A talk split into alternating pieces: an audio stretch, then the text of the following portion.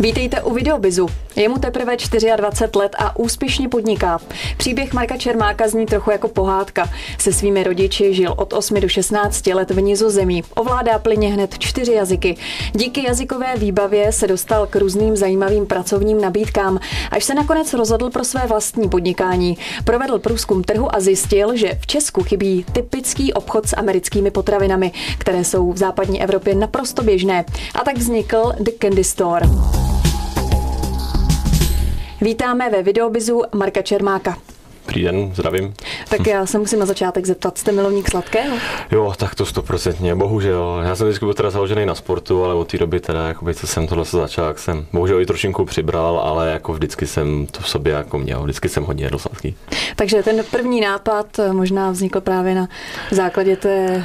Jako určitě, hodně jsem vždycky mlsal, ale tak když jsem pak strávil nějakou turbu v Americe, spíš jako na náštěvách a takhle, na nějakých exchange programs, tak jsem pak zalíbil hodně ty jejich potraviny a hlavně ty jejich sladkosti.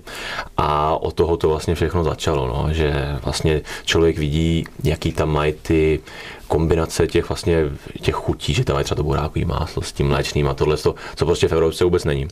A díky tomu jsem asi jako si říkal, že proč to nesouský tady v České republice, že to funguje někde jinde. No. A určitě to teda ten začátek byl díky tomu, že, že jsem je hodně sám konzumoval. Hmm, a ty začátky byly jaké vůbec? Eh, dodávky? A... Tak ono to všechno začalo, jako ten nápad už jsem měl delší dobu, i když jsem normálně byl zaměstnanec, jsem pracoval, ale mm, nečekal jsem, že se to bude nějak dát lehce uskutečnit. A, protože hol ten dovoz je těžký, a najít nějaký vhodný místo a všechny tyhle věci kolem toho spojený.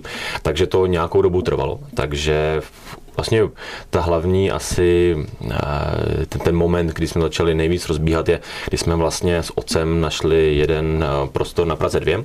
Teď vlastně současně máme náš hlavní obchod, ten Kenisto na Rybníčku a říkali jsme si, co bychom s tím vlastně prostorem mohli nejlépe udělat. Um, protože bylo to v centru, uh, dobrá dostupnost, tak jsme si říkali, že bychom ten obchod prostě zkusili. Um, na začátku jsme um, jako jsme si netroufli ještě dovážet úplně celý kontejner z USA, tak jsme vlastně eh, používali sbírkovou službu, kde jsme třeba vzali jednu, dvě palety naraz a taky jsme brali hodně od evropských dodavatelů, protože a i když v České republice to ještě předtím s tím nikdy nebylo, tak v Evropě, v Německu, v Holandsku, v Anglii a těle těch obchodů nebo dovozců těle těch potravin je opravdu, řekneme, v každé zemi aspoň desítky. A, a nabízejí velkou obchodní podmínky a tyhle. Ty. Takže na začátku jsme to brali i částečně od nich, abychom doplnili ten sortiment, abychom nemuseli všechno vlastně, veškerý peníze vracet do toho dovozu. A začali jsme to nějak dávat dohromady. No. Ten obchod nám trval zhruba tak řekl tři až čtyři měsíce dát dohromady, rekonstrukce a tak. A zboží jsem taky samozřejmě nějakou dobu jde, protože mm-hmm. ten dovoz Ameriky bohužel... Co se týče třeba cla? a takové ty věci. To je vždycky komplikované. Ono třeba zase v té západní Evropě to není tak těžký, že člověk má tu možnost třeba proclít přes tu západní Evropu ale když to chce brát napřímo České republiky, tak tam jsou docela velké komplikace, protože to jsou úplně nové produkty pro český trh. Mm. A ty složení a všechny ty věci, to ještě v životě nebyly. A, takže celníci mají potom tendenci to hodně kontrolovat. A potom to hodně třeba dlouho stojí na tom. Je to prostě, bohužel je to dovoz vlastně z, z mimo EU, takže tam ty um, podmínky a ty regulace jsou mnohem přísnější než vlastně ten volný pohyb v Evropské unii. Mm. Takže určitě asi součást toho biznesu a takový to nejtěžší, nejkomplikovanější a myslím si, co tvoří jako tu největší bariéru pro někoho, kdo chce dovážet, řekněme, potraviny mimo EU, je ten dovoz. Pojďme se vrátit k tomu Určitě. otevření obchodu. Takže otevřel se obchod, lidé eh, se zajímali o to, co prodáváte, přišli sami, nebo jste museli sami se nějak propagovat? Ten začátek byl docela těžký. My jsme na tom začátku se zaměřili hlavně na vlastně expaty, na cizince, co žijou v České republice, protože jsme si říkali, ty ty potraviny znají a je to věc, na který třeba byli zvyklí, než se sem přestěhovali. Tak jsme dělali hodně marketingu přes internet, přes Facebook vlastně směrem k téhle skupině lidí. Ale tam musím říct, že rozjezd byl hodně pomalý. Um, sam první půl rok by řekl, že ten obchod skoro vůbec nefungoval. Mm. A málo lidí chodilo a hlavně málo lidí o tom vědělo. Pak vlastně zpětně jsme zjistili, že jsme udělali tu hlavní chybu, že jsme se zaměřili jenom na tenhle ten segment lidí. A potom, co jsme začali dělat mnohem víc marketingu vlastně na český lidi, hlavně na mladý, řekneme 15 až 30, něco hmm. takového. A způsob, jeden ze způsobů, jak jste je oslovovali? Facebook, musím říct.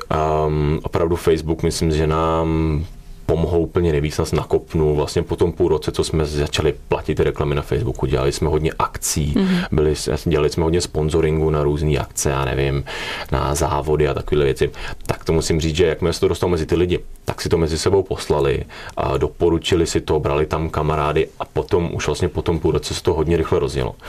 Um, takže ale musím říct, že jakoby to prvotní fáze bylo hlavně přes ten Facebook. Hmm. Co se týče uh, toho výběru zboží, hmm. tak uh, je to na základě nějakého vašeho pocitu, co by mohlo zaujmout, nebo někdo přijde sám s tím, že mohli byste dovážet něco, co já jsem ochutnal? Jako na začátku to bylo určitě na začátku jenom toho v podstatě, co mě chutnalo a co já vím, že v té Americe prostě se prodává. Ono je lehké si zjistit, co jsou ty nejprodávanější a ty nejznámější značky.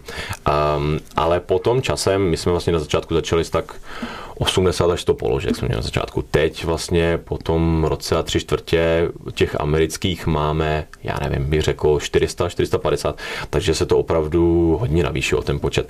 A většina toho je věci, které právě nám lidi řeknou, přijdou do obchodu a řeknou, tohle jsem měl tamhle v Texasu, to mě hrozně moc chutnalo, mm. zkuste to dovíc. A hodně často se nám to prostě poveze dovíc, i když nemůžeme to zaručit, ale ten vlastně nárůst byl díky asi lidem, no, co nám mm. doporučovali.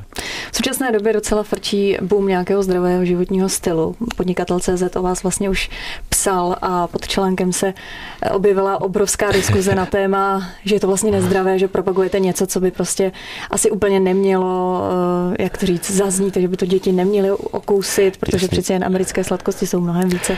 No, jako oni samozřejmě je to, jsou to sladkosti, je tam čokoláda, jsou tam Ečka, eh, my se tím netajíme. My vlastně eh, poskytujeme složení veškerých našich produktů k tomu, protože zase, když se nás někdo přijde do obchodu a zeptá se nás, co bych mohl koupit uh, malému dítěti k snídani. My mu samozřejmě třeba něco doporučíme, co se v Americe to, ale všechno, na všechno říkáme, že by se to mělo jíst um, s mírou. S mírou, přesně. Mm. Protože jako ty potraviny bohužel jsou trošinku nezdraví, ale vlastně díky tomu, že nám tohle z hodně lidí vlastně říkalo, tak jsme vlastně teď od 1.8. jsme v podstatě uh, odkoupili vlastně britský obchody Robertsons. Jsou to vlastně v Davicích na Vinohradech a jeho sortiment, teda náš sortiment, teď současný z té Británie, je hodně zdravý. Jsou tam hodně zdravých cerálí, a jsou tam vlastně bezlepkové věci a všechny tyhle ty věci, jak je pro vegany, pro vegetariány. Takže uh, díky tomu se i vlastně ten náš sortiment segment rozšíří. Nebudou to jenom vlastně ten americký junk food, jak se říká, že lidi si sednou na gauč a přežerou se tím, ale že to jsou věci, které si vezmou domů, dělají tam ten normální nákup a mají ten zdravotní, jako živý, zdravý životní styl. Mm-hmm. Jde o potraviny, které jsou dovážené. Mm-hmm. Nesetkal jste se, nebo určitě jste se i setkal s reakcí, je to příliš drahé, je to předražené právě protože určitě. to ehm, dovážíte. Je to, jako když se to člověk porovná se státama, tak je to zhruba třikrát dražší, než to, to co to koupí tam.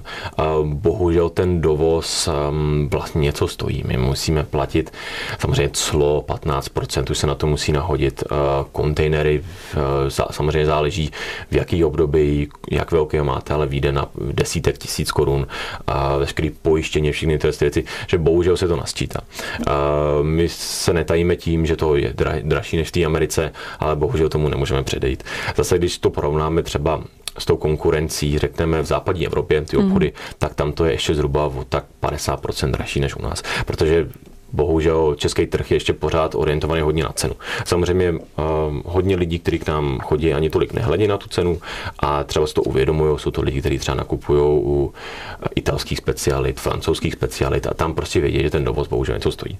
Ale um, jako do budoucna někdy máme nějaký akce, ale nikdy to nebude levný zboží. Nikdy hmm. to nebude věc, kam si člověk zajde do večerky nebo něco takového a koupí si tu tyčinku za 8 korun.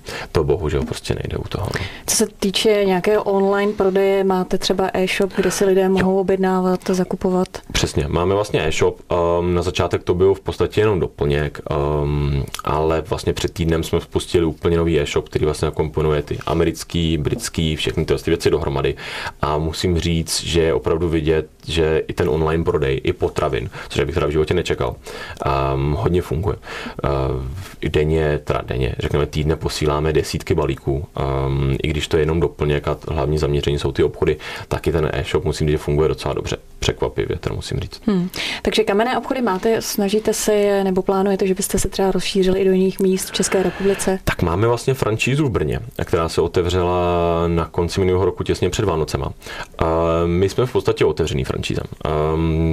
Já sám osobně nechci moc expandovat mimo Prahu, jenom z toho důvodu, že neznám ten trh. Mm-hmm. Já nevím, jestli je tak velký potenciál třeba v Liberci jako v Praze. Já neznám ty místa, kam ty lidi chodí, ani bych nevěděl, jak spravňovat ten marketing. Takže my v podstatě pokud někdo má zájem o to zavíst třeba pobočku v nějakém jiném městě, my jsme tomu otevřený. Samozřejmě máme nějaký franchiseový podmínky, máme nějaký, uh, nějakou vizi, jak chceme, aby to vypadaly ty obchody a tohleto, ale nebráníme se expanzi. I když um, ten dovoz je částečně, ani nechci říct omezený, ale um, nemůžeme brát neomezeně pořád kontejnerů, protože v tom, řekneme, leží hodně moc peněz a ten cash flow potom hodně bolí. Um, takže nechceme určitě do konečna otevírat 20-30 obchodů po České republice, takže máme stanovený nějaký maximum a v Praze v podstatě už nic dalšího neplánujeme. Jak jsou teď ty tři obchody, že v Praze už bychom nic jiného nechtěli. Mm-hmm. Hostem videobizu byl Marek Čermák, který dováží americké potraviny. My vám děkujeme za návštěvu. Já děkuji. Hezký den. Děkuji. A sladký život. Díky.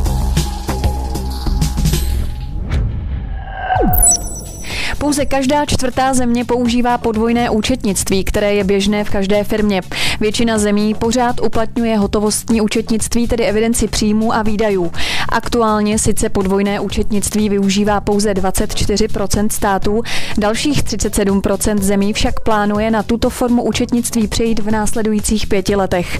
Zajímavostí je, že na podvojné účetnictví chtějí přejít hlavně rozvojové země.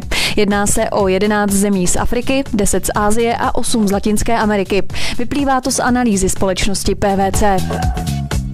Zaměstnanci mají při platební neschopnosti zaměstnavatele nárok na poskytnutí nevyplacené mzdy od úřadu práce. Maximální možná výše pomoci, kterou úřady práce poskytují, byla od května 2013 zvýšena. Jak píše server podnikatel.cz, o výplatu náhradní mzdy mohou úřad práce požádat zaměstnanci, včetně bývalých zaměstnanců, kterým zaměstnavatel v insolvenci dluží za rozhodné období mzdu. Nepříliš dobrou vizitku si v rámci Evropy budují Češi. Navyšují dluhy za nezaplacené poplatky u lékaře. Dalším unikátem jsou nezaplacené dlouhodobé pojistné smlouvy, které jsou hrazeny pravidelnými platbami. O ty se totiž Češi příliš nestarají. Každá česká domácnost dluží v průměru 300 tisíc korun. Jde nejčastěji o hypotéky, spotřebitelské úvěry nebo dluhy z kreditních karet. Podle údajů České národní banky tak Češi dluží v průměru o 10 tisíc korun více než v loni. Tolik z dnešního videobizu. Příště se těšíme na viděnou.